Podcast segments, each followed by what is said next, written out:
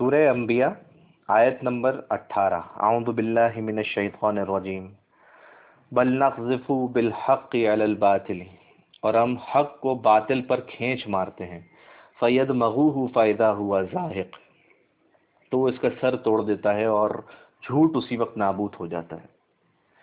یہ مقام اس اعتبار سے بہت اہم ہے کہ جتنی بھی تھیوریز ہیں، چاہے وہ ڈاون ہو فرائڈ ہو مارکس ہو ایسا نہیں ہے کہ یہ سب کی سب سو فیصد غلط ہوں۔ اس میں گڈمڈ ہے، غلط بھی اور صحیح بھی۔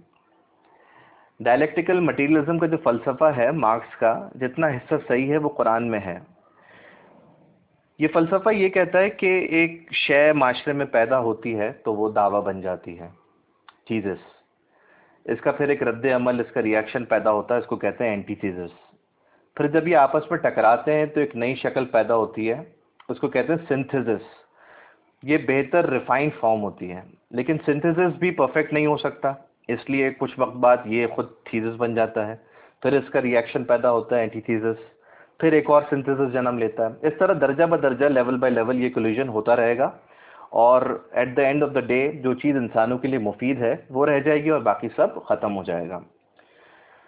یہ وہ تھیوری ہے۔ لیکن اس میں سارا کا سارا عمل دخل مادے کا ہے، سبسٹنس کا ہے۔ روح، روحانیت اسپرٹ اس کی حقیقت ان کے سامنے سرے سے ہے ہی نہیں۔